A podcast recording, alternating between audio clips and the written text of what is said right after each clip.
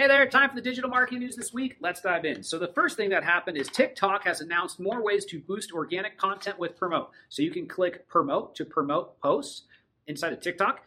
And now you can have this target increasing profile views, getting more traffic to your inbox, promoting content for other users, and targeting people in a specific location, which you could not do before. You can do it now.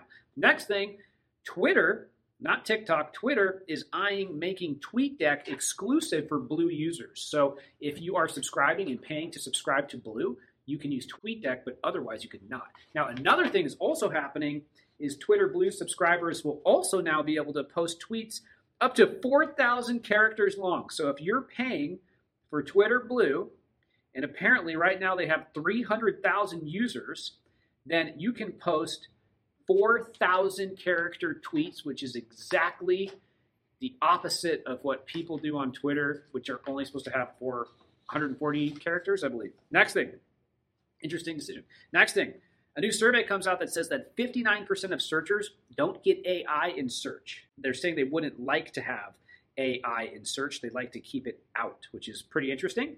And then next, Google says that mobile first indexing might be completed in two months. So they've been rolling out mobile first indexing for years, and now they're saying it might actually be complete. And then next, Google says that if you have an interstitial on your website, it says checking if this site is secure. Uh, this is not good for SEO. Interesting. Google also says in other techie SEO news, cumulative layout shift might gain more weight in core web vitals. So if you're if you go to a site and it goes like this, it shifts around a little bit, that's bad and might not rank as well in Google, is what they're saying. And then also, Pinterest expands idea pins to five minutes, and that's up from 60 seconds.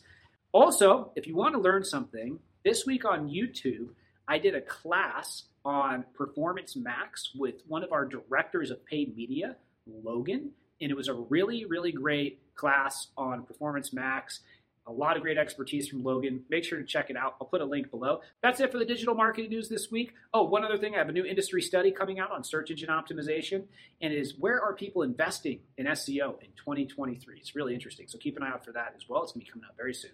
Have a great week. I'll see you next time. If you have a question or comment, leave it below. Goodbye.